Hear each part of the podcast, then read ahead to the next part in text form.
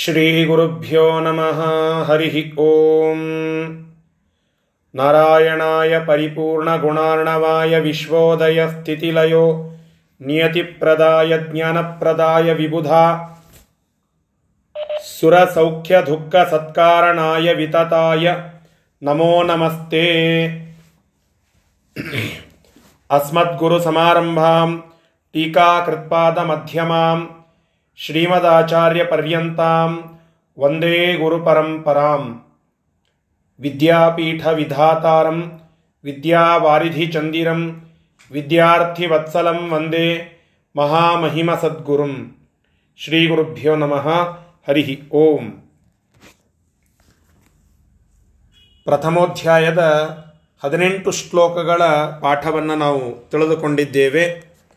ಅದರ ಮುಂದಿನ ಪಾಠ ಇವತ್ತು ನಾವು ತಿಳಿಯಬೇಕು. ಹತ್ತೊಂಬತ್ತನೆಯ ಶ್ಲೋಕದಿಂದ ಇವತ್ತಿನ ಪಾಠ ಮುಂದುವರಿಯುತ್ತದೆ.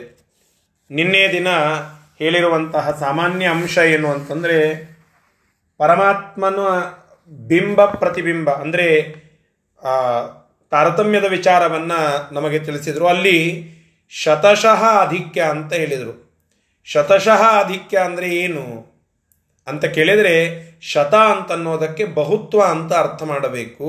ಶತ ಅಂದರೆ ನೂರು ಅಂತ ಅರ್ಥ ಅಲ್ಲ, ಬಹುತ್ವ ಅಂತ ಅರ್ಥ ಮಾಡಬೇಕು. ಈ ರೀತಿಯಾಗಿ ಅರ್ಥವನ್ನು ಮಾಡಿದರೆ ಅನೇಕ ಶ್ರುತಿಗಳಲ್ಲಿ ನಮಗೆ ಕಾಣುವ ವಿರೋಧಗಳು ಅಲ್ಲಿ ಪರಿಹೃತವಾಗ್ತವೆ. ಇಷ್ಟು ನಿನ್ನೆ ದಿನ ನಾವು ತಿಳಿದುಕೊಂಡಂತಹ ಅಂಶ. ಮತ್ತು ಸಾಧನ ಸಂಪೂರ್ತಿಯಾಗದೆ ಮೋಕ್ಷಕ್ಕೆ ಯಾರೂ ಕೂಡ ಹೋಗಲಿಕ್ಕೆ ಸಾಧ್ಯ ಇಲ್ಲ. ಹೀಗಾಗಿ ಆ ಎಲ್ಲರೂ ಇದು ಅನಂತವಾಗಿ ಇರ್ತದೆ.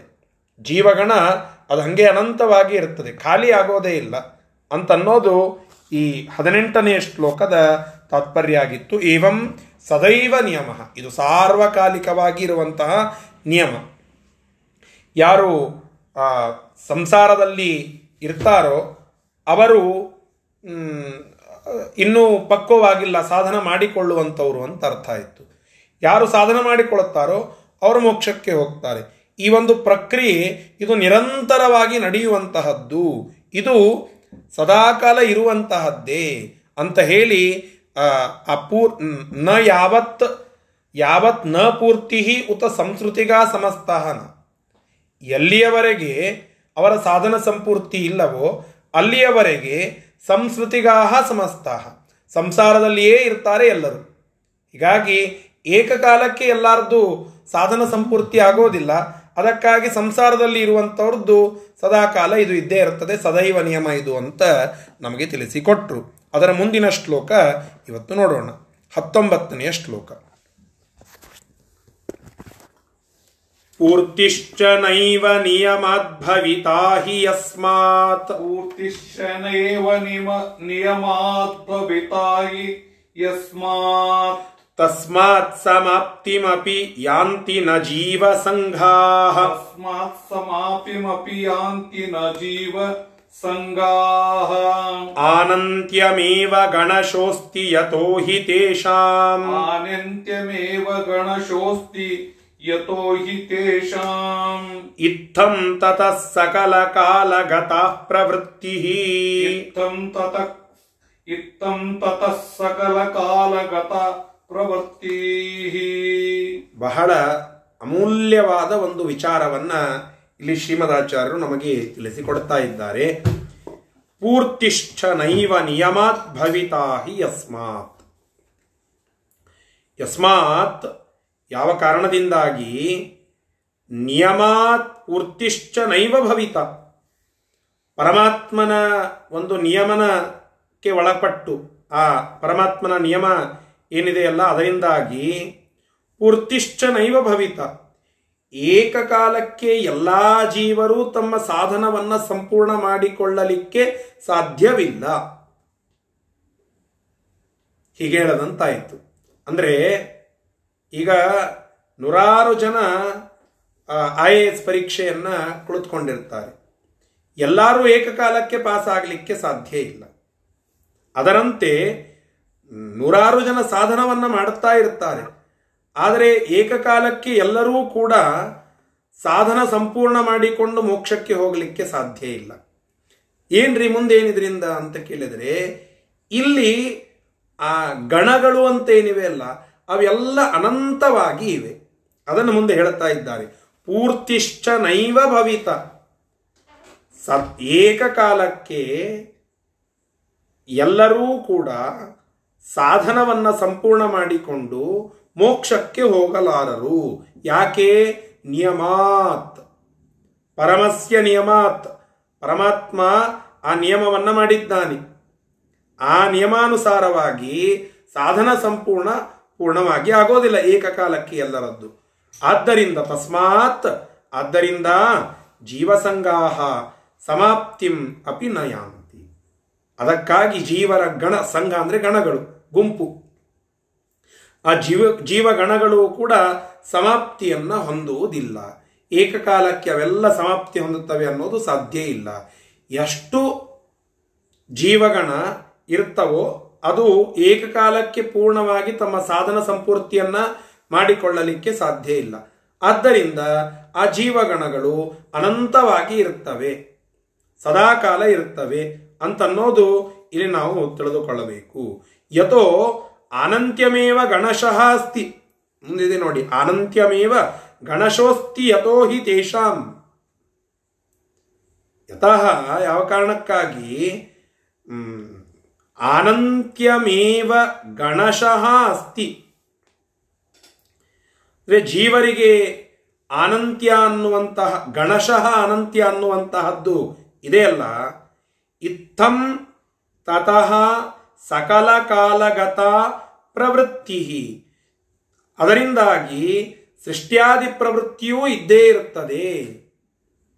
ಸೃಷ್ಟ್ಯಾದಿ ಪ್ರವೃತ್ತಿಯೂ ಇದ್ದೇ ಇರುತ್ತದೆ. ಜೀವಶಃ ಸರಿ, ಗಣಶಃ ಜೀವನಿಗೆ, ಅರ್ಥಾತ್ ಜೀವ ಗುಣ, ಗಣಗಳಿಗೆ ಅನಂತ್ಯ ಉಂಟಲ್ಲ, ಅದೇ ಪ್ರಕಾರವಾಗಿ ಸೃಷ್ಟಿ ಪ್ರವೃತ್ತಿಯು ಅದ, ಇದ್ದದ್ದಕ್ಕಾಗಿ ಸೃಷ್ಟಿ ಪ್ರವೃತ್ತಿಯು ಅದೇ ರೀತಿಯಾಗಿ ನಡೆದೇ ಇರುತ್ತದೆ. ಇದಕ್ಕೆ ಸ್ವಲ್ಪ ವಿಮರ್ಶೆ ಅಥವಾ ವಿಶ್ಲೇಷಣೆ ಬೇಕು, ಸ್ವಲ್ಪ ಹೇಳುತ್ತೇನೆ ಕೇಳಿ. ಈಗ ನೋಡಿ, ಅನೇಕ ಜೀವರಲ್ಲಿ ಅನೇಕ ಗಣಗಳಿವೆ. ಫಾರ್ ಎಕ್ಸಾಂಪಲ್ ರುಜುಗಣ ಅಂತ ಒಂದು. ಆಮೇಲೆ ರುದ್ರಗಣ ಅಂತ ಒಂದು. ಇಂದ್ರಗಣ ಅಂತ ಮತ್ತೊಂದು. ಹೀಗೆ ಗಣಗಳಿವೆ. ಮನುಷ್ಯಗಣ ಅಂತ ಮತ್ತೊಂದು. ಹೀಗೆ ಆ ಗಣಗಳು ಅಂತ ಇವೆ. ರುಜುಗಣ ಅಂತಂದ್ರೆ ಏನು? ಬ್ರಹ್ಮ ಪಟ್ಟಕ್ಕೆ ಯೋಗ್ಯರಾಗಿರುವ ಅಥವಾ ಸಾಲುಗಂಟು ನಿಂತಿರುವಂತಹ ಜನ. ಅದಕ್ಕೆ ಯೋಗ್ಯರಾಗಿರುವಂಥವ್ರದ್ದು ಒಂದು ಗುಂಪಿಗೆ ರುಜುಗಣ ರುಜುಗಣ ಅಂತ ಕರೀತೇವೆ. ರುದ್ರಗಣ ಅಂತಂದ್ರೆ ಏನು? ರುದ್ರಪಟ್ಟಕ್ಕೆ ಯೋಗ್ಯರಾಗಿರುವಂತವರ ಸಂಖ್ಯೆ. ಆ ಒಂದು ಗುಂಪು. ಇಂದ್ರಗಣ ಇಂದ್ರಪಟ್ಟಕ್ಕೆ. ಹೀಗೆ ಆ ಎಲ್ಲ ಗಣಗಳಿವೆ. ಆ ರುಜುಗಣ ಇಲ್ಲಿ ಏನು ಹೇಳ್ತಾ ಇದ್ದಾರೆ? ಗಣಶಃ ಅನಂತ್ಯ. ರುಜುಗಣ ಎಷ್ಟಿದೆ? ಅನಂತವಾಗಿ ಇದೆ. ಎಂಡ್ಲೆಸ್ ಆಗಿ ಇದೆ. ಎಂಡ್ಲೆಸ್ ಅನ್ಲಿಲ್ಲ ಅಂತಂದ್ರೆ ಏನ್ ತ್ರಾಸ? ಯಾಕೆ ಎಂಡ್ಲೆಸ್ ಅಂತ ಅನ್ಲೇಬೇಕು? ಅನಂತ್ಯ ಒಪ್ಪಿಕೊಳ್ಳಲೇಬೇಕು ಏಕೆ? ಅಂತ ಕೇಳಿದ್ರೆ ಒಂದು ಮಜವಾಗಿ ಇರುವಂತಹ ಅಂಶ ಇದೆ. ನೀವು ಅಕಸ್ಮಾತ್ ರಿಸ್ಟ್ರಿಕ್ಟ್ ಮಾಡಿದ್ರಿ ಅಂತ ತಿಳಿದುಕೊಳ್ಳಿ. ಅಂದ್ರೆ ಒಂದು ಲಕ್ಷ ರುಜುಗಳು ಇದ್ದಾರೆ ಅಂತ ಹೇಳಿ ರಿಸ್ಟ್ರಿಕ್ಟ್ ಮಾಡಿಬಿಟ್ರೆ ಏನಾಗ್ತದೆ? ಬ್ರಹ್ಮ ಪದವಿಗೆ ಹೋಗುವಂತವರ ಸಂಖ್ಯೆ ಒಂದು ಲಕ್ಷ. ಒಂದು ಲಕ್ಷ ಬ್ರಹ್ಮರಾದರು. ಮುಂದೆ ನಿಲ್ತದೆ ಅಂತ ಆಗ್ತದಲ್ಲ. ಇಲ್ಲ, ನಿಲ್ಲೋದಿಲ್ಲ. ಯಾಕೆ? ಅದು ಅನಂತ. ಅದು ಅನಂತ ಅನ್ನೋದನ್ನು ನಾವು ಒಪ್ಪಲೇಬೇಕು ಹಾಗೆಯೇ ರುದ್ರಗಣ. ಹಾಗೆಯೇ ಇಂದ್ರಗಣ. ಹೀಗೆ ನಾವು ಅದನ್ನು ಒಪ್ಪಲಿಕ್ಕೇ ಬೇಕು. ರುಜುಗಣ, ಇಂದ್ರಗಣ, ರುದ್ರಗಣ ಮೊದಲಾದಂತಹಗಳೇನಿವೆ ಅಲ್ಲ, ಇವುಗಳು ಪ್ರತ್ಯೇಕ ಪ್ರತ್ಯೇಕವಾಗಿ ಅನಂತವಾಗಿ ಇವೆ. ಅಂತಹ ಗಣಶಃ ಜೀವರ ಅನಂತ್ಯವನ್ನ ನಾವು ಒಪ್ಪಿಕೊಂಡಿದ್ದಕ್ಕಾಗಿ ಸೃಷ್ಟಿಯು, ಸೃಷ್ಟಿಯಾದಿ ಪ್ರಕ್ರಿಯೆಯು ಇದು ಕೂಡ ಅನಂತವಾಗಿಯೇ ಇರುತ್ತದೆ. ಇದು ಪರಮಾತ್ಮನ ನಿಯಮಾನುಸಾರವಾಗಿ ನಡೆಯುವಂತಹ ಪ್ರಕ್ರಿಯೆ. ಯಾರು ಅವರಲ್ಲಿ ಸಾಧನ ಸಂಪೂರ್ತಿಯನ್ನು ಮಾಡಿಕೊಳ್ಳುತ್ತಾರೋ ಅವರು ಅಲ್ಲಿಂದ ಪಾಸ್ ಔಟ್ ಆಗ್ತಾ ಹೋಗ್ತಾರೆ. ಒಂದು ಕಾಲೇಜ್ ಇದೆ. ಫಸ್ಟ್ ಪಿ ಯು ಸಿಗೆ ಅಡ್ಮಿಷನ್ ಮಾಡಿಸ್ತಾರೆ. ಸೆಕೆಂಡ್ ಪಿ ಯು ಸಿ ಕಲಿತಾರೆ. ಸೆಕೆಂಡ್ ಪಿ ಯು ಸಿ ಮುಗಿಸಿದ ಕೂಡಲೇ ಪಾಸ್ ಔಟ್ ಆಗ್ತಾರೆ. ಮತ್ತೆ ಸೆಕೆಂಡ್ ಪಿ ಯು ಖಾಲಿ ಉಳಿತದ? ಮತ್ತೆ ಅಲ್ಲೊಂದು ಫಸ್ಟ್ ಪಿ ಯು ಸಿ ಹಿಂದೆ ಇದ್ದವರು ಬರ್ತಾರೆ. ಅವರ ನಂತರ ಮತ್ತೆ ಬರ್ತಾರೆ. ಅವರ ನಂತರ ಮತ್ತೆ ಬರ್ತಾರೆ. ಇದು ಅನಂತವಾದ ಗಣಗಳು ಇವೆ ಅಂತ ಒಪ್ಕೊಳ್ಳಬೇಕು ಹೀಗೇನು ಇದು ಪ್ರೊಸೆಸ್ ಇದೆ ಅಲ್ಲ? ಇದು ಅನಂತ. ರಿಸ್ಟ್ರಿಕ್ಟ್ ಮಾಡಿಬಿಟ್ರೆ ಇದು ಒಂದು ದಿವಸ ಆ ಒಂದು ಸಂಖ್ಯೆಗೆ ಅನುಗುಣವಾಗಿ ನಾಶ ಆಗ್ತದೆ ಅಂತ ಆಗ್ತದೆ. ಇಲ್ಲ. ಹಾಗೆ ಆಗಲಿಕ್ಕೆ ಬರೋದಿಲ್ಲ. ಇದು ಗಣಗಳು ಅನಂತವಾಗಿ ಇವೆ ಅನ್ನೋದು ಈ ಶ್ಲೋಕದ ಒಂದು ತಾತ್ಪರ್ಯ. ಸರಿ, ಇಷ್ಟು ಸಕಲ ಕಾಲ ಗತಾಪ್ರವೃತ್ತಿ. ಇದರಲ್ಲಿ ಮತ್ತೆ ಒಂದು ಅಂಶವನ್ನ ಹೇಳುತ್ತಾರೆ. ಕಾಲಾನಂತ್ಯ ಜೀವಾನಂತ್ಯ ಅಂತ. ಈ ಅನಂತ್ಯದಲ್ಲಿಯೂ ತಾರತಮ್ಯ ಉಂಟು. ಕಾಲದಲ್ಲಿ ಅನಂತ್ಯ, ಕಾಲ ಅಖಂಡವಾಗಿ ಇದೆ. ಅಖ ಕಾಲ ಅಖಂಡ, ಅದರಲ್ಲಿ ಮತ್ತೆ ಖಂಡ ಖಂಡವಾಗಿ ಕೆಲವು ಅಂಶಗಳಿವೆ. ಈಗ ಆಕಾಶ ಹೇಗೆ ಅಖಂಡವಾಗಿ ಇದೆಯೋ, ಅದು ನಾವು ಅಲ್ಲಲ್ಲಿ ಹೋದಲ್ಲಿ ಈ ಭಾಗ, ಆ ಭಾಗ ಅಂತ ಕಾಣಿಸ್ತದೋ, ಹಾಗೆ ಕಾಲ ಮೂಲತಃ ಅಖಂಡ. ಆದರೆ ಅಲ್ಲಲ್ಲಿ ನಾವು ನಿಮಿಷ ತಾಸುಗಳು ಹೀಗೆ ಘಟಿಕ ಫಳ ಮೊದಲಾಗಿ ಅವುಗಳನ್ನು ನಾವು ವಿಭಾಗ ಮಾಡಿಕೊಂಡಿವೆ, ಖಂಡಿಸಿದ್ದೇವೆ. ಆದರೆ ಮೂಲವಾಗಿ ಅಖಂಡ ಅದು. ಆ ಕಾಲ ಅದು ಕೂಡ ಅನಂತ. ಆ ಕಾಲಾನಂತ್ಯ, ಇತ್ತ ಜೀವಾನಂತ್ಯ, ಎರಡರಲ್ಲಿ ಯಾವುದು ಶ್ರೇಷ್ಠ ಅಂತ ಕೇಳಿದರೆ ಜೀವಾನಂತ್ಯ ಶ್ರೇಷ್ಠ ಅಂತ ಟಿಪ್ಪಣಿಕಾರರು ಬರೀತಾರೆ. ಯಾಕೆಂದ್ರೆ ಅನೇಕ ಜೀವರಾಶಿಗಳು ಪ್ರತ್ಯೇಕ ಪ್ರತ್ಯೇಕವಾಗಿ, ಅಂದ್ರೆ ಜೀವಗಣಗಳು ಪ್ರತ್ಯೇಕ ಪ್ರತ್ಯೇಕವಾಗಿ ಅನಂತವಾಗಿರೋಣದ್ರಿಂದ ಇಲ್ಲಿ ಜೀವಾನಂತ್ಯ ಶ್ರೇಷ್ಠ, ಕಾಲಾನಂತ್ಯ ಅಖಂಡವಾಗಿದ್ದು ಅದು ಅನಂತವಾಗಿದೆ. ಆದ್ದರಿಂದ ಅದು ಅದಕ್ಕಿಂತ ಕನಿಷ್ಠ. ಇನ್ನು ಪರಮಾತ್ಮನ ಗುಣ ಸರ್ವೋತ್ತಮತ್ವ ಗುಣಗಳ ಅನಂತ್ಯ, ಅದು ಇವೆಲ್ಲದಕ್ಕಿಂತಲೂ ಶ್ರೇಷ್ಠ. ಹೀಗೆ ಅನಂತ್ಯದಲ್ಲಿಯೂ ಕೂಡ ತಾರತಮ್ಯ ಉಂಟು. ಜೀವರ ಅನಂತ್ಯ ಅಂದರೆ ಏನು? ಕೊನೆಯಲ್ಲಿ ಪೂರ್ತಿಶ್ಚ. ಸಾಧನ ಸಂಪೂರ್ತಿಯಾಗದೇನೆ ಮೋಕ್ಷಕ್ಕೆ ಹೋಗೋದಿಲ್ಲ. ಏಕಕಾಲಕ್ಕೆ ಎಲ್ಲರೂ ಸಾಧನ ಸಂಪೂರ್ತಿ ಮಾಡಿಕೊಳ್ಳಲಿಕ್ಕೆ ಸಾಧ್ಯವಿಲ್ಲ. ಹೀಗಾಗಿ ಇದು ಅನಂತವಾಗಿ ನಡೀತಾನೆ ಇರುತ್ತದೆ ಈ ಪ್ರಕ್ರಿಯೆ. ಇಷ್ಟು ಇಲ್ಲಿ ನಾವು ತಿಳಿದುಕೊಳ್ಳಬೇಕಾದಂತಹ ಅಂಶ. ಇಷ್ಟು ಈ ಶ್ಲೋಕವು ನಮಗೆ ತಿಳಿಸಿಕೊಡುತ್ತದೆ. ಸರಿ, ಮುಂದಿನ ಶ್ಲೋಕ ಇಪ್ಪತ್ತನೆಯ ಶ್ಲೋಕ. ಏತೈ ಸುರಾಧಿಭಿರತಿ प्रतिभादियुक्तैः एतैः सुरादिभिरति प्रतिभादियुक्तैर् युक्तैः सहैव सततम् प्रविचिन्त्य यद्भिः। युक्तैः सहैव सततम् प्रविचिन्तयद्भिः ಪೂರ್ಥೇರಚಿಂತ್ಯ ಮಹಿಮ ಪರಮಃ ಪರಾತ್ಮಾ मूर्तेरचिन्त्य महिमः परमः परात्मा ನಾರಾಯಣೋಸ್ಯ ಗುಣವಿಸ್ತೃತಿರನ್ಯಗಾಕ್ವ ನಾರಾಯಣೋಶ್ಯ ಗುಣವಿಸ್ರತಿರನ್ಯಗಾಕ್ವ ನೋಡಿ ಆ ಅನಂತ್ಯದ ಕಂಟಿನ್ಯೂವೇಶನ್ ಅನ್ನ ಹೇಳ್ತಾ ಇದ್ದಾರೆ ಮತ್ತೆ ಈ ಎಲ್ಲ ದೇವತೆಗಳು ಭಾರಿ ಪ್ರತಿಭಾ ಸಂಪನ್ನರಾಗಿದ್ದಾರೆ ಅವರೆಲ್ಲ ಭಾರಿ ಶ್ರೇಷ್ಠವಾದ ಸಾಧನವನ್ನು ಮಾಡಿಕೊಳ್ಳುವಂಥವರಾಗಿದ್ದಾರೆ ಅಂದ ಮೇಲೆ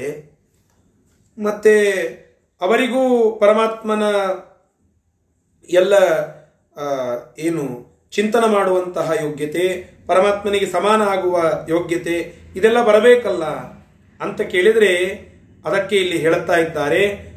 ಅತಿ ಇಲ್ಲಿ ನೋಡಿ. ಏತೈಹಿ ಸುರಾದಿಭಿ ಅತಿ ಪ್ರತಿಭಾದಿಯುಕ್ತೈಹಿ ಸುರಾದಿಭಿ ದೇವತೆಗಳಾಗಿರ್ತಕ್ಕಂಥವರು ಅತಿ ಪ್ರತಿಭಾದಿಯುಕ್ತೈಹಿ ಭಾರಿಯಾಗಿರ್ತಕ್ಕಂತಹ, ಅವರಲ್ಲಿ ಸಹಜವಾಗಿ ಇರುವಂತಹ ಪ್ರತಿಭಾ ಗುಣದಿಂದ ಸಂಪನ್ನರಾಗಿದ್ದರೂ ಅವರು ಸಂಪನ್ನರಾಗಿರ್ತಾರೆ ತಥಾಪಿ ಅವರು ಪ್ರ ಸತತಂ ಸಹೈವ ಪ್ರವಿಚಿಂತಯದ್ಭಿ ಯುಕ್ತೈ ಅಂದರೆ ಅವರು ಆ ಎಲ್ಲ ಸಕಲ ದೇವತೆಗಳು ಸತತಂ ಯಾವಾಗಲೂ ಕೂಡ ಪ್ರವಿಚಿಂತಯದ್ಭಿ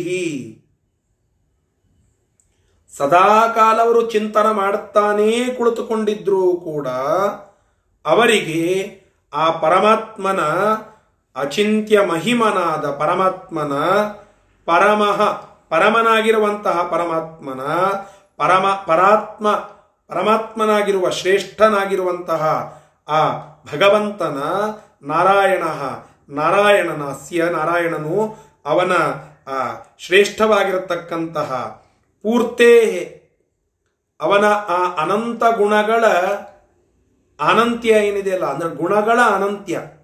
ಜೀವರದ್ದು ಗಣಶಃ ಅನಂತ್ಯ ಅಂತ ಹೇಳಿದರು. ಕಾಲದ್ದು ಅಖಂಡ ಮತ್ತು ಅನಂತ್ಯ ಅಂತ ಹೇಳಿದರು. ಅದೇ ಪ್ರಕಾರವಾಗಿ ಪರಮಾತ್ಮನ ಗುಣಗಳ ಅನಂತ್ಯ ಏನಿದೆಯಲ್ಲ ಆ ಗುಣದ ಅನಂತ್ಯದ ಮಹಿಮೆ ಏನು ಅಂತ ಕೇಳಿದರೆ, ಸ್ವಯಂ ಸಹಜವಾಗಿ ಇರುವ ಪ್ರತಿಭಾ ಸಂಪನ್ನತೆಯನ್ನು ಹೊಂದಿದ್ದರೂ ಕೂಡ ಎಲ್ಲ ತೈತ್ಯಸ್ಕೋಟಿ ದೇವತೆಗಳು ಪರಮಾತ್ಮನ ಆ ಗುಣದ ಅನಂತ್ಯವನ್ನು ಎಣಿಸುತ್ತಾ ಕುಳಿತಿದ್ದಾರೆ. ತಥಾಪಿ ಅವರಿಗೆ ಇನ್ನೂ ಅದರ ಲೆಕ್ಕ ಸಿಕ್ಕಿಲ್ಲ. ರವಿಚಿಂತಯದ್ಭಿಹಿ ಅವರು ಚಿಂತನ ಮಾಡುತ್ತಾನೆ ಇದ್ದಾರೆ, ವಿಚಾರ ಮಾಡುತ್ತಾನೆ ಇದ್ದಾರೆ. ಆದರೆ ಅದರ ಕೊನೆ ಏನು?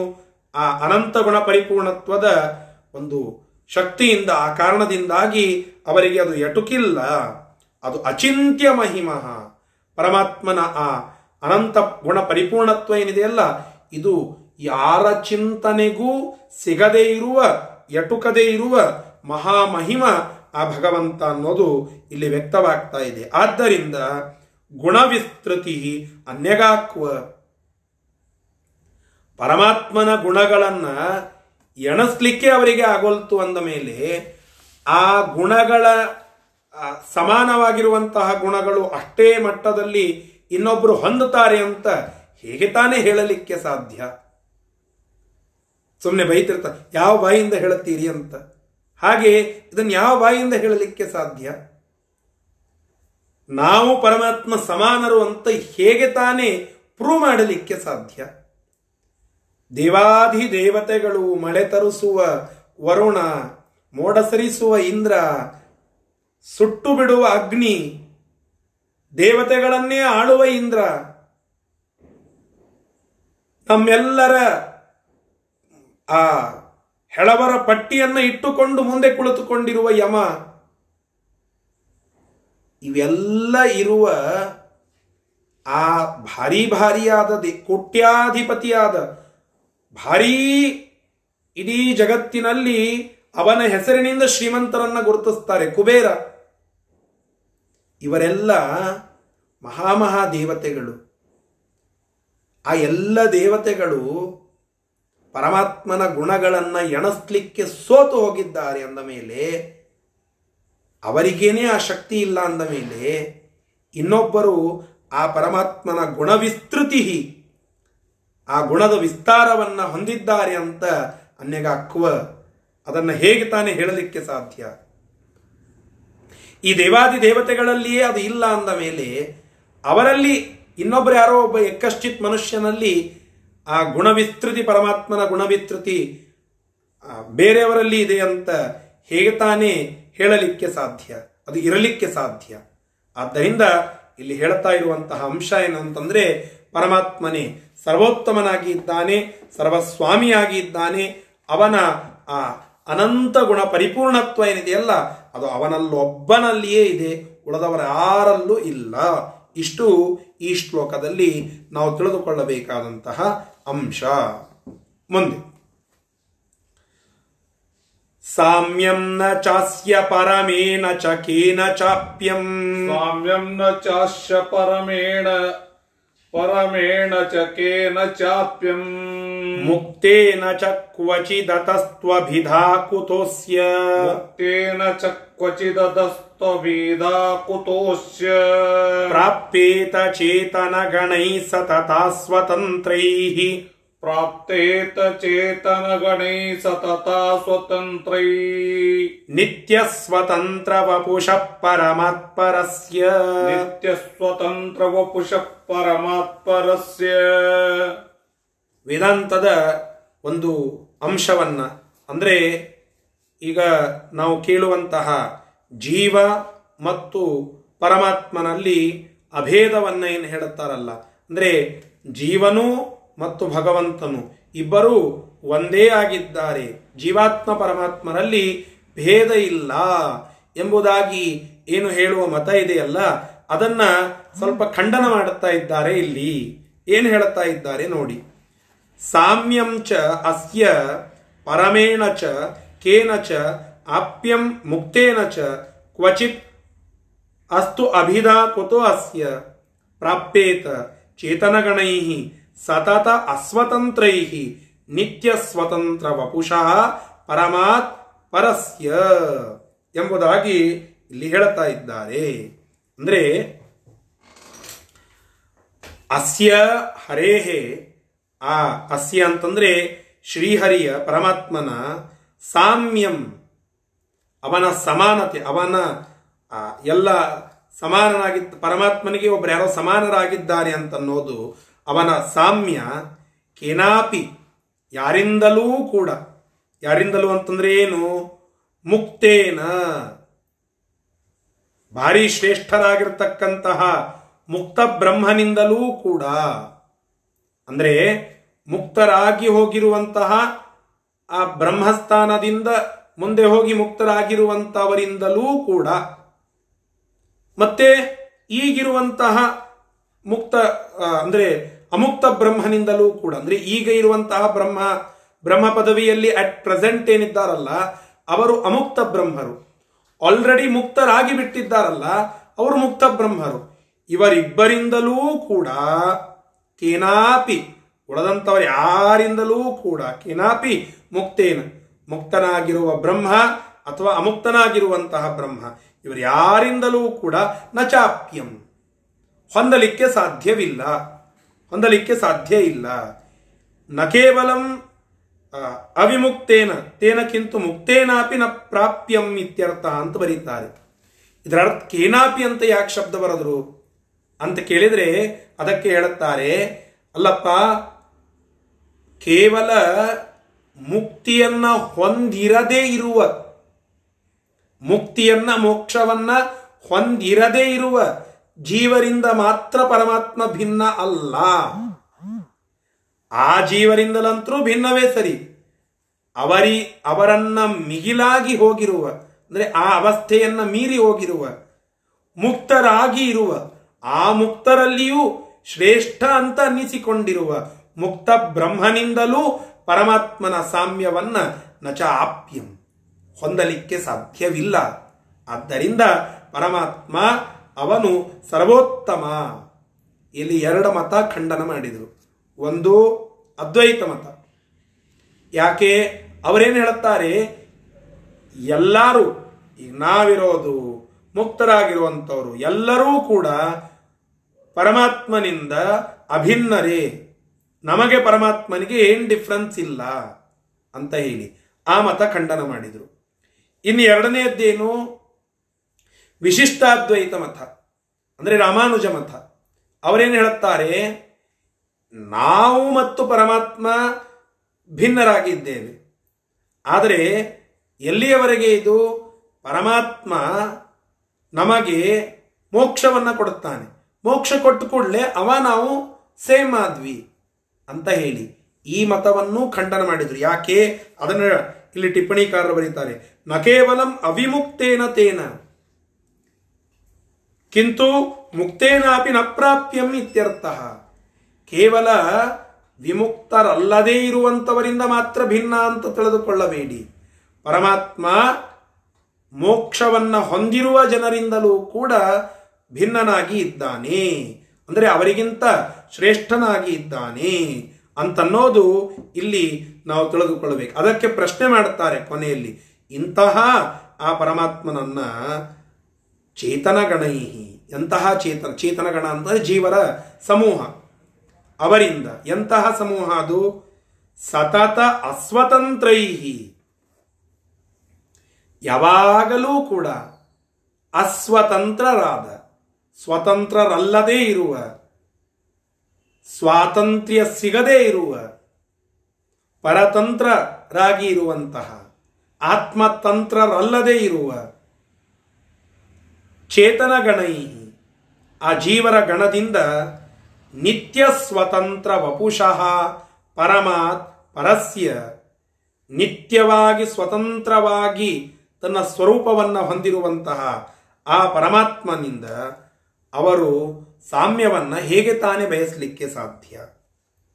ಅತಃ ಅಸ್ಯ ಅಭಿಧಾ ಅಭಿಧಾ ಅಂತ ಇದೆ ನೋಡಿ ಶಬ್ದ ಅಲ್ಲಿ. ಕ್ವಚಿತ್ ಅತಃ ತು ಅಭಿಧ, ಕುತೋ ಅಸ್ಯ. ಇಷ್ಟೆಲ್ಲ ಇರುವಾಗ ಆ ಭೇ, ಅಭೇದವನ್ನ ಹೇಗೆ ತಾನೇ ನೀವು ಹೇಳಲಿಕ್ಕೆ ಸಾಧ್ಯ? ಪರಮಾತ್ಪರಸ್ಯ ಅಭಿಧ, ಕುತಃ ಅಸ್ಯ ಪ್ರಾಪ್ಯತೆ. ಹೇಗೆ ತಾನೇ ಸಿಗಲಿಕ್ಕೆ ಸಾಧ್ಯ? ಅಭೇದ ಅಂತ ಯಾವ ರೀತಿಯಾಗಿ ನಾವು ಹೇಳಲಿಕ್ಕೆ ಸಾಧ್ಯ? ಸಾಧ್ಯವೇ ಇಲ್ಲ. ಪರಮಾತ್ಮ ಮತ್ತು ಜೀವಾತ್ಮ ಅತ್ಯಂತ ಭಿನ್ನರಾಗಿ ಇದ್ದಾರೆ. ಪರಮಾತ್ಮ ಸ್ವಾಮಿಯಾದರೆ ಜೀವಾತ್ಮ ಅವನ ಸೇವಕ. ಸ್ವಾಮಿ ಸೇವಕ ಸಂಬಂಧ ಉಂಟು. ಪರಮಾತ್ಮ ಶಂಕರನಾದರೆ ಜೀವಾತ್ಮ ಕಿಂಕರನಾಗಿ ಇದ್ದಾನೆ.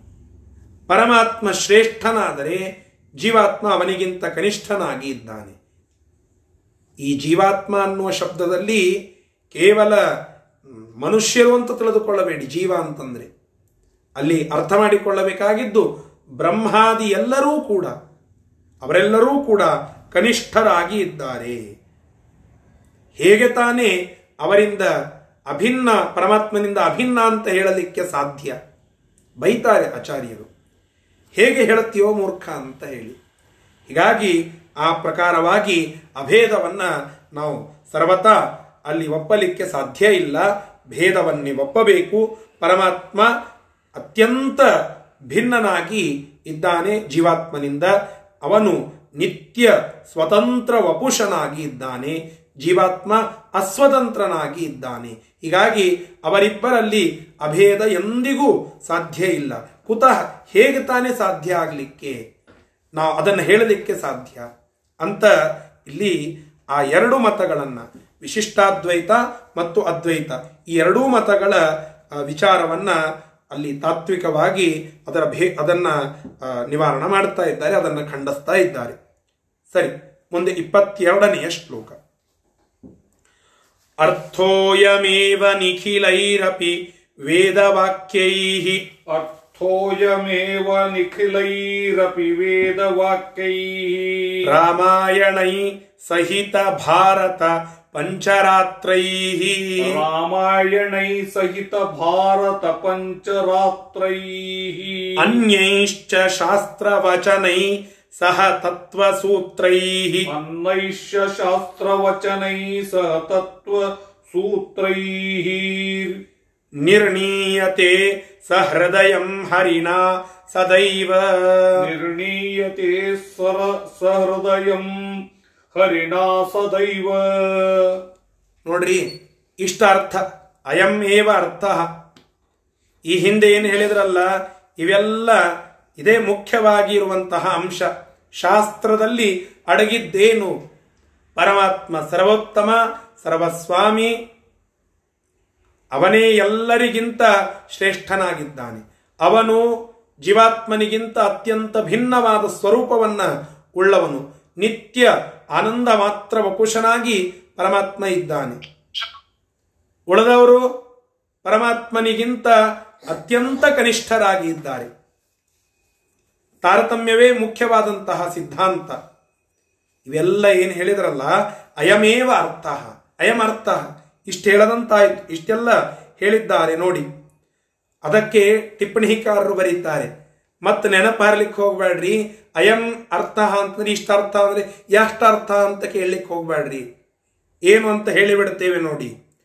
ನಿರ್ದೋಷ ಪೂರ್ಣ ಗುಣ ವಿಗ್ರಹತ್ವಾದಿ ರೂಪ ಅಯಮರ್ಥ.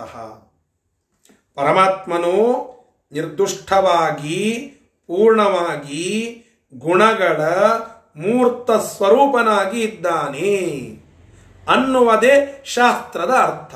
ಶಾಸ್ತ್ರ ಅಂದ್ರೆ ಏನು? ಶಾಸ್ತ್ರ ಅಂದ್ರೆ ಯಾವುದು? ಅಂತ ಕೇಳಿದ್ರೆ, ನಿಖಿಲೈಹಿ ಅಪಿ. ಎಲ್ಲ ಶಾಸ್ತ್ರಗಳು ಕೂಡ ಇದನ್ನೇ ಹೇಳುತ್ತವೆ. ಯಾವುದು? ನಿಖಿಲೈಹಿ, ವೇದವಾಕ್ಯೈಹಿ.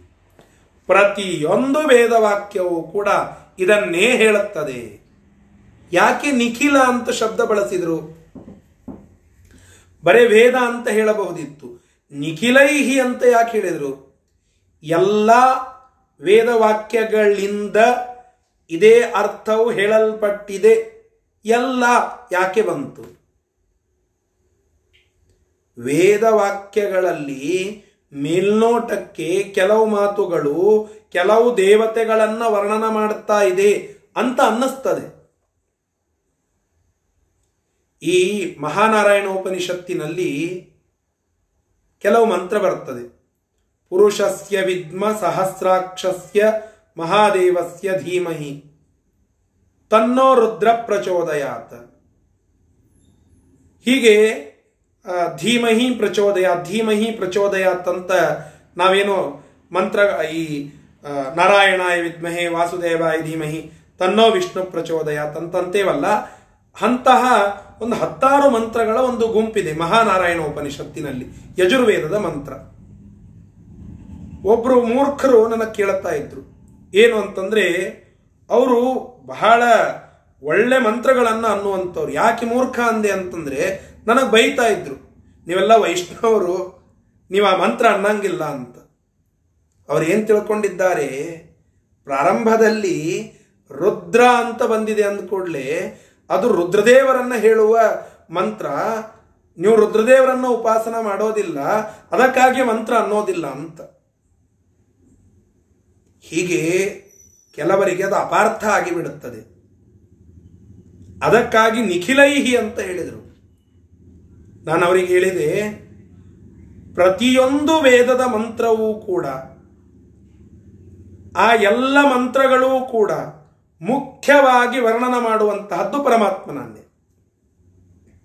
ಹೀಗಾಗಿ ಪರಮಾತ್ಮನನ್ನೇ ಮುಖ್ಯವಾಗಿ ತಿಳಿಸುವ ಆ ಮಂತ್ರಗಳನ್ನ ವೈಷ್ಣವರಾಗಲಿ, ಸ್ಮಾರ್ಥರಾಗಲಿ, ಇನ್ನೊಂದು ಯಾವುದೋ? ಶೈವರಾಗಲಿ, ವೀರಶೈವರಾಗಲಿ, ಬೇಕಾದ್ದದವರಾಗಲಿ, ವೈದಿಕರಾದರೆ ಆ ಎಲ್ಲ ವೇದ ಮಂತ್ರಗಳನ್ನು ಅನ್ನಲೇಬೇಕು. ಅದರ ಅರ್ಥವನ್ನು ಚಿಂತನ ಮಾಡುವಾಗ ಈ ಚಿಂತನ ಇರಬೇಕು. ಏನು? ಅಯಮರ್ಥ. ನಿಖಿಲೈಹಿ ವೇದವಾಕ್ಯೈಹಿ ಅಯ, ಅಯಮರ್ಥ. ಆ ಎಲ್ಲ ವೇದವಾಕ್ಯಗಳಿಂದ ಹೇಳಲ್ಪಡುವಂತಹದ್ದೇನು? ಪರಮಾತ್ಮನನ್ನೇ. ರುದ್ರನ, ರುದ್ರ ಅಂತ ಒಂದು ಸೂಕ್ತ ಬರ್ತದೆ. ಯಜುರ್ವೇದದ ಭಾಗ ಆ ಭಾಗವನ್ನು ನಾವು ನೋಡಿದಾಗ ಅಲ್ಲಿ ರುದ್ರದೇವರ ವರ್ಣನ ಬಂದಿದೆ. ಹೌದು, ಮೇಲ್ನೋಟಕ್ಕೆ ಹಾಗೆ ಕಾಣುತ್ತದೆ. ಆಂತರ್ಯ ಅದರದ್ದು ಪರಮಾತ್ಮನನ್ನೇ ತಿಳಿಸುವಂತಹದ್ದು ಅಗ್ನಿ ಸೂಕ್ತ ಬರ್ತದೆ ಅಗ್ನಿ ಮೇಲೆ ಪುರೋಹಿತಂ, ಯಜ್ಞಸ್ಯ ದೇವ ಮೃತ್ವಿಜಂ ಹೋತಾರಂ ರತ್ನಧಾತಮಂ ಈ ಮಾತು ಬರ್ತದೆ. ಇದು ಯಾರದ್ದು? ಮುಖ್ಯವಾಗಿ ಪರಮಾತ್ಮನದ್ದೇ. ಅಮುಖ್ಯವಾಗಿ ಅಗ್ನಿ ಅಂತ ಹೇಳಿ. ದೇವಿ ಸೂಕ್ತ. ಅಹಂ ರುದ್ರೇ ಬಿರವಸು ವಿಶ್ಚರ. ಈ ಅಮ್ರಣಿ ಸೂಕ್ತ ಅಂತೇನು ಕರೀತೇವಲ್ಲ. ಇದು ಮೇಲ್ನೋಟಕ್ಕೆ ಲಕ್ಷ್ಮೀ ದೇವಿಯನ್ನು ಹೇಳುತ್ತದೆ ಅಂತ ಅನ್ನಿಸ್ತದೆ. ಅದರಲ್ಲಿ ಪರಮಾತ್ಮನ ಮುಖ್ಯ ಅರ್ಥ ಉಂಟು. ಹೀಗೆ ಎಲ್ಲ ವೇದವಾಕ್ಯಗಳು, ಎಲ್ಲ ಅನ್ನೋದಕ್ಕೆ ಅರ್ಥ ನಿಮಗೆ ಬೇರೆ ಅಂತ ತೋರುವ ಎಲ್ಲ ವೇದವಾಕ್ಯಗಳಿಂದಲೂ ಪರಮಾತ್ಮನೇ ಮುಖ್ಯವಾಚ್ಯನಾಗಿದ್ದಾನೆ ಎಂಬುದೇ ಮುಖ್ಯ ಅರ್ಥ. ಇಷ್ಟು ಶಾಸ್ತ್ರಾರ್ಥದ ವಿನಿರ್ಣಯ ಇಲ್ಲಿ ಆಚಾರ್ಯರು ಮಾಡಿಕೊಡ್ತಾ ಇದ್ದಾರೆ. ಇದನ್ನು ನಾವು ಗಟ್ಟಿಯಾಗಿ ಅರ್ಥ ಮಾಡಿಕೊಳ್ಳಬೇಕು. ಮತ್ತೇನೇನು? ರಾಮಾಯಣೈಹಿ. ರಾಮಾಯಣಗಳಿಂದ, ರಾಮಾಯಣದ ವಾಕ್ಯಗಳಿಂದ ಅಂತ ಅರ್ಥ. ರಾಮಾಯಣಗಳು, ರಾಮಾಯಣೈಹಿ ಅಂದರೆ ಬಹುವಚನ. ರಾಮಾಯಣಗಳಿಂದ ಅಂತ ಹೇಳದಂತೆ. ಏನ್ರಿ, ಒಂದು ನೂರ ಎಂಟು ರಾಮಾಯಣಗಳವೇನು? ಒಂದೇ ರಾಮಾಯಣ ಅಲ್ಲ? ಭಾಳ ಆದರೆ ಹೆಗ್ರೀವ ರೂಪಿ ಪರಮಾತ್ಮ ಬರೆದದ್ದು ಮೂಲ ರಾಮಾಯಣ ಅಂತ ಹೇಳಿ. ಅದೇ ಮುಖ್ಯ ಅಂತ ಹೇಳಿ. ಒಂದು ರಾಮಾಯಣ, ಗಳಿಂದ ಅಂತ ಯಾಕೆ ಹೇಳಿದರು? ಅಂದರೆ ಟಿಪ್ಪಣಿಕಾರರು ಬರೀತಾರೆ ರಾಮಾಯಣಗತ ವಾಕ್ಯೇಹಿ ಅಂತ. ರಾಮಾಯಣದಲ್ಲಿ ಅಡಗಿರುವ ವಾಕ್ಯಗಳಿಂದ ಈ ಮುಖ್ಯವಾಗಿ ಪರಮಾತ್ಮನ ಈ ಸರ್ವೋತ್ತಮತ್ವವೇ ಎಲ್ಲ ಕಡೆಗೆ ಹೇಳಲ್ಪಟ್ಟಿದೆ. ಅದೇ ಪ್ರಕಾರವಾಗಿ ಸಹಿತ ಭಾರತ ಪಂಚರಾತ್ರೈಹಿ, ಅಂದ್ರೆ ತತ್ವಸೂತ್ರೈ ಸಹಿತ ಭಾರತ ಪಂಚರಾತ್ರೈಹಿ, ಆ ಬ್ರಹ್ಮಸೂತ್ರಗಳು ಅವುಗಳಿಂದ ಸಹಿತವಾಗಿರ್ತಕ್ಕಂತಹ ಮಹಾಭಾರತ ಪಂಚರಾತ್ರ ಮತ್ತು ಅನ್ಯೈಶ್ಚ ಶಾಸ್ತ್ರ ವಚನೈ ಈ ಶಾಸ್ತ್ರಗಳಿಂದ ಅನ್ಯವಾಗಿರತಕ್ಕಂತಹ ಕೆಲವು ಬೇರೆ ಬೇರೆ ಆಗಿರತಕ್ಕಂತಹ ಶಾಸ್ತ್ರದ ಮಾತುಗಳಿಂದಲೂ ಕೂಡ ಅನ್ಯೈಶ್ಚ ಶಾಸ್ತ್ರ ವಚನೈಹಿ ಅಂತಂದ್ರೆ ಅನ್ಯ ಈ ಬ್ರಹ್ಮಸೂತ್ರ ಮತ್ತು ರಾಮಾಯಣ ಮಹಾಭಾರತಕ್ಕಿಂತ ಅನ್ಯವಾಗಿರತಕ್ಕಂತಹ ಭಾಗವತಾದಿ ಪುರಾಣಗಳು ಆ ಪುರಾಣದ ಮಾತುಗಳಿಂದಲೂ ಕೂಡ ತತ್ವನಿರ್ಣಾಯಕ ಬ್ರಹ್ಮಸೂತ್ರಗಳಿಂದಲೂ ಕೂಡ ಮತ್ತು ಅನೇಕ ಶಾಸ್ತ್ರದ ಮಾತುಗಳಿಂದ, ವೇದದಿಂದ, ರಾಮಾಯಣದಿಂದ, ಇತಿಹಾಸ ಗ್ರಂಥದಿಂದ ಇವೆಲ್ಲದರಿಂದಲೂ ಕೂಡ ಹರಿಣ, ಶ್ರೀಹರಿಯಿಂದ ಸದೈವ ಯಾವಾಗಲೂ ಕೂಡ ಸ ಹೃದಯಂ ಆ ಒಳಗಿನ ಅಂತರ್ಯವನ್ನು ಇದೇ ಪ್ರಕಾರವಾಗಿ ಸಾಭಿಪ್ರಾಯಂ ಅಂತ ಹೇಳುತ್ತಾರೆ. ಅಭಿಪ್ರಾಯ ಸಹಿತವಾಗಿ ಇದೇ ಮಾತುಗಳು ಅಲ್ಲಿ ನಿರ್ಣೀಯತೆ ನಿರ್ಣಿಸಲ್ಪಡುತ್ತದೆ ಆಚಾರ್ಯರ ಮಾತು ನೋಡಿ ಶರಾ ಬರದಿಟ್ಟಂತೆ ಇದೆ. ನಿರ್ಣೀಯತೆ, ಈ ರೀತಿಯಾಗಿ ನಿರ್ಣಯ. ಇಷ್ಟೇ, ಇದಕ್ಕೆ ಮೇಲೆ ಮತ್ತೇನು ಮಾತಿಲ್ಲ. ನಿರ್ಣಯ, ಯಾಕೆ ಅಂತ ಕೇಳಲಿಕ್ಕೆ ಬರ್ತೀರಾ? ತಗೊಳ್ಳಿ ವೇದ ಮಾತುಗಳನ್ನು ಹೇಳುತ್ತೇನೆ. ಅಂತ ಹೇಳಿ ಮುಂದೆ ಎಷ್ಟೋ ಶ್ಲೋಕಗಳಲ್ಲಿ ವೇದದ ಮಾತುಗಳನ್ನು, ಪುರಾಣದ ಮಾತುಗಳನ್ನು, ಸೂತ್ರಗಳನ್ನು, ಉದಾಹರಣೆ ಮಾಡುತ್ತಾ ಶ್ಲೋಕಗಳನ್ನು ಮಾಡಿದ್ದಾರೆ. ಪರಮಾತ್ಮನ ಸರ್ವೋತ್ತಮತ್ವ ಹೇಗೆ? ಇದನ್ನ ಪ್ರೂವ್ ಮಾಡಲಿಕ್ಕೆ. ಇಷ್ಟು ಈ ಶ್ಲೋಕದ ಅರ್ಥ ಇಷ್ಟೇ ಹೇಳುತ್ತಾ ಇರೋದು. ಎರಡು ಅಂಶ ಇಲ್ಲಿ ಗಮನಿಸಬೇಕು. ಒಂದು, ಪರಮಾತ್ಮನನ್ನ ನಾವು ಸರ್ವೋತ್ತಮತ್ವೇನ ತಿಳಿಯಬೇಕು. ಎರಡನೆಯದ್ದು, ಅವುಗಳಿಗೆ ಪ್ರಮಾಣ ಏನು ಅಂತಂದ್ರೆ ಎಲ್ಲ ವೇದ ವಾಕ್ಯಗಳು, ರಾಮಾಯಣ, ಮಹಾಭಾರತ, ಪಂಚರಾತ್ರ, ಬ್ರಹ್ಮಸೂತ್ರಗಳು, ಆ ಬ್ರಹ್ಮಮೀಮಾಂಸಾ ಅನ್ಯವಾಗಿರ್ತಕ್ಕಂತಹ ಅನ್ಯವಾಗಿರತಕ್ಕಂತಹ ಪುರಾಣ ಮೊದಲಾದಂತಹ ಅನೇಕ ಬೇರೆ ಬೇರೆ ಗ್ರಂಥಗಳಲ್ಲಿ ಅಡಗಿರುವ ಮಾತುಗಳು ಇವೆಲ್ಲ ಪರಮಾತ್ಮನನ್ನೇ ಮುಖ್ಯವಾಗಿ ಪ್ರತಿಪಾದನೆ ಮಾಡುತ್ತದೆ. ಅದರಲ್ಲಿ ಎಲ್ಲ ಹೇಳುವಂತಹದ್ದು ನಿರ್ದೋಷ, ಪೂರ್ಣ ಗುಣ, ವಿಗ್ರಹತ್ವ, ರೂಪ ಪರಮಾತ್ಮನಾಗಿದ್ದಾನೆ ಅನ್ನುವಂತಹದ್ದೇ. ಇಷ್ಟು ಈ ಇಪ್ಪತ್ತೆರಡನೆಯ ಶ್ಲೋಕದ ಒಂದು ಭಾವಾರ್ಥ ಅಂತ ನಾವಿಲ್ಲಿ ಅರ್ಥ ಮಾಡಿಕೊಳ್ಳಬೇಕು. ಇನ್ನು ಮುಂದೆ ವರೆಸ್ತಾರೆ ಆಚಾರ್ಯರು ಯಾವ ಯಾವ ಮಾತುಗಳು ಪ್ರಮಾಣ ವಾಕ್ಯಗಳು ಯಾವ್ಯಾವು ಅಂತನ್ನೋದನ್ನ ಇಲ್ಲಿ ಹೇಳುತ್ತಾರೆ. ಇಪ್ಪತ್ತ್ ಮೂರನೆಯ ಶ್ಲೋಕ ನೋಡಿ. ನಾರಾಯಣಸ್ಯನ ನ ಸಮ ಪುರುಷೋತ್ತಮೋಹಂ.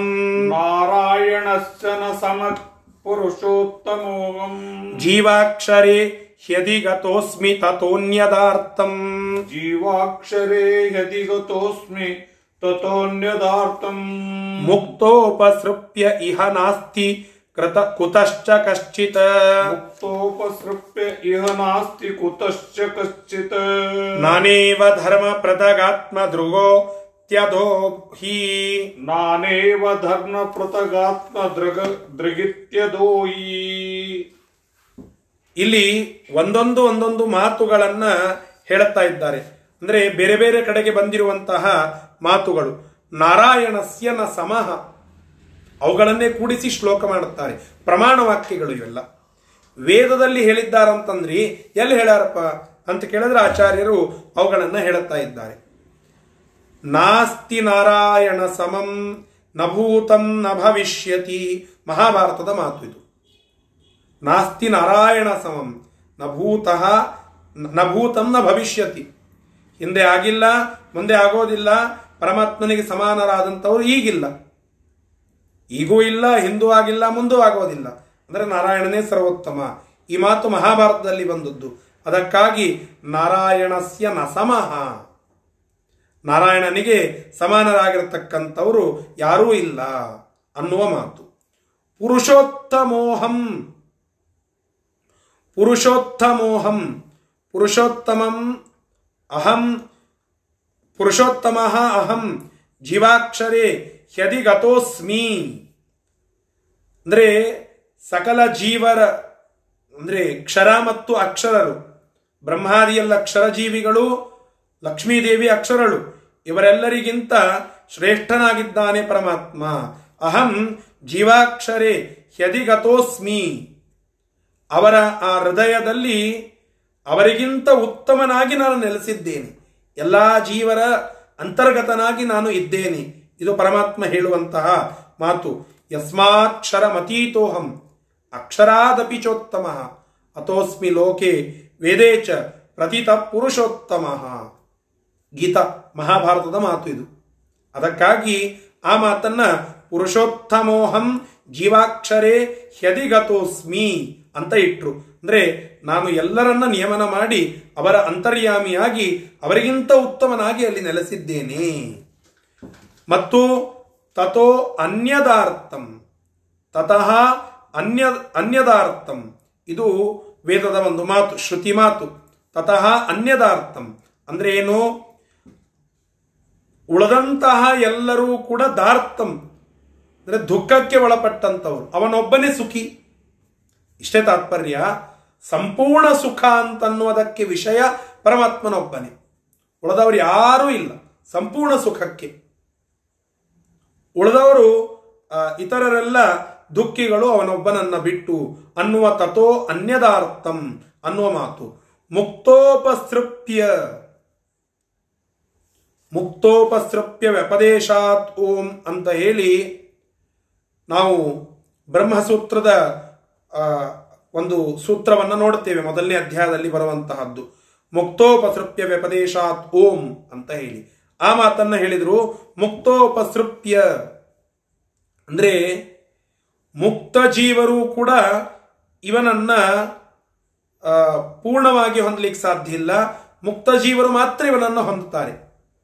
ಮುಕ್ತೋಪಸೃಪ್ಯ ಅಂದ್ರೆ ಮುಕ್ತರಿಂದ ಇವನು ಉಪಸೃಪ್ಯನಾಗಿದ್ದಾನೆ ಅಂದ್ರೆ ಹೊಂದಲಿಕ್ಕೆ ಯೋಗ್ಯನಾಗಿದ್ದಾನೆ. ಸಾಧನ ಪಕ್ವವಾಗಿ ಇರುವಂತಹ ಜೀವರು ಮಾತ್ರ ಪರಮಾತ್ಮನನ್ನ ಅಪರೋಕ್ಷಿಕೊಳ್ಳಲಿಕ್ಕೆ ಕರೆಸಿಕೊಳ್ಳಲಿಕ್ಕೆ ಸಾಧ್ಯ, ಅವರನ್ನು ನೋಡಲಿಕ್ಕೆ ಸಾಧ್ಯ ಅಂತ ತಾತ್ಪರ್ಯ.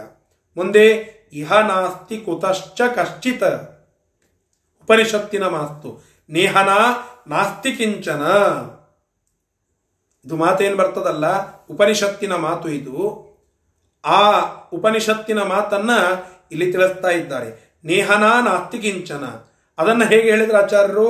ಇಹ ನಾಸ್ತಿ ಕುತಃ ಕಶ್ಚಿತ.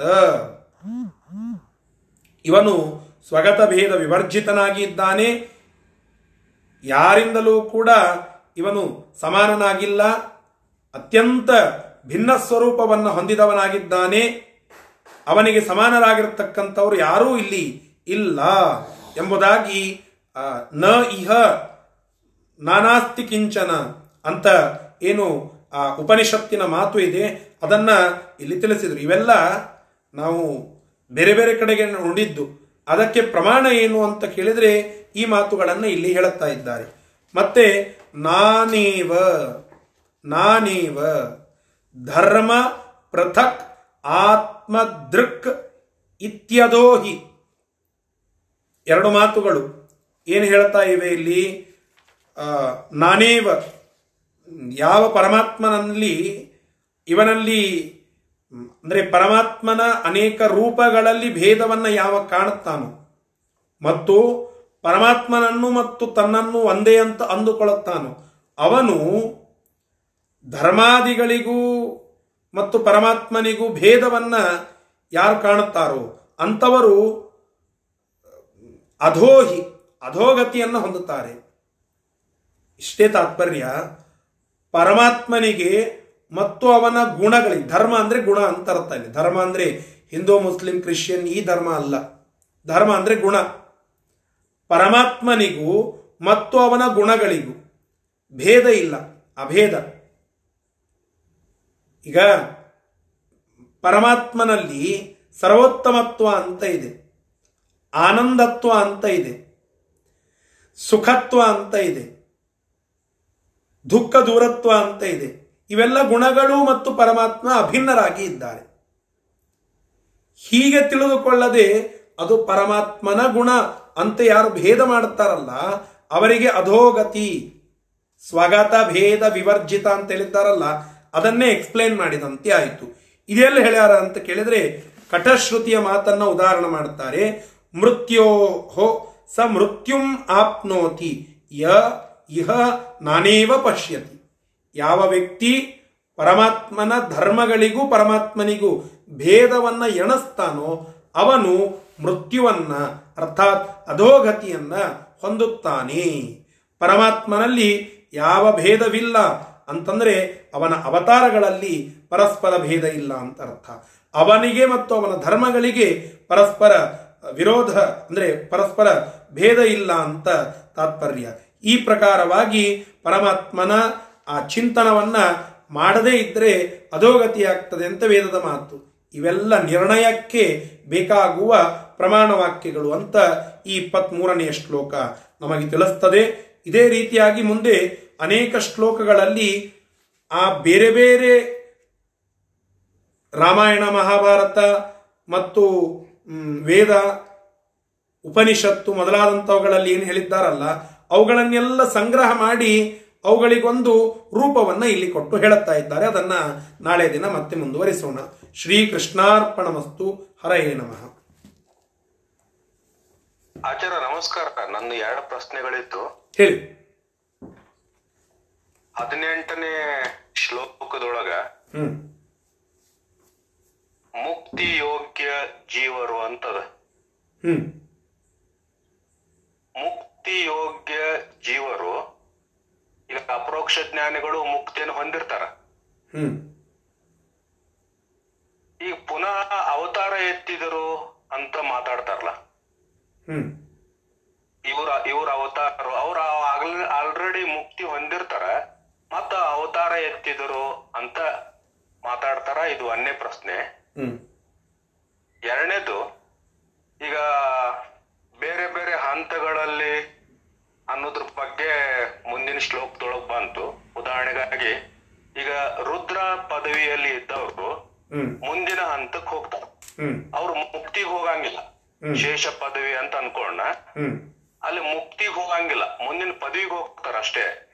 ಆದ್ರೆ ಉತ್ತಮ ಜೀವರು ಮುಕ್ತಿಗೆ ಹೋಗ್ತಾರಂದ್ರ ಮತ್ತ ದೇವತೆಗಳಿಗಿಂತ ಉತ್ತಮ ಮನುಷ್ಯರು ಉತ್ತಮ ಜೀವಿಗಳೇ ಮುಕ್ತಿಗೆ ಹೋಗೋದು ಅವ್ರಕ್ಕಿಂತ ಹೆಚ್ಚಿನದಂಗ ಭಾಸ ಆಗ್ತದಲ್ಲ?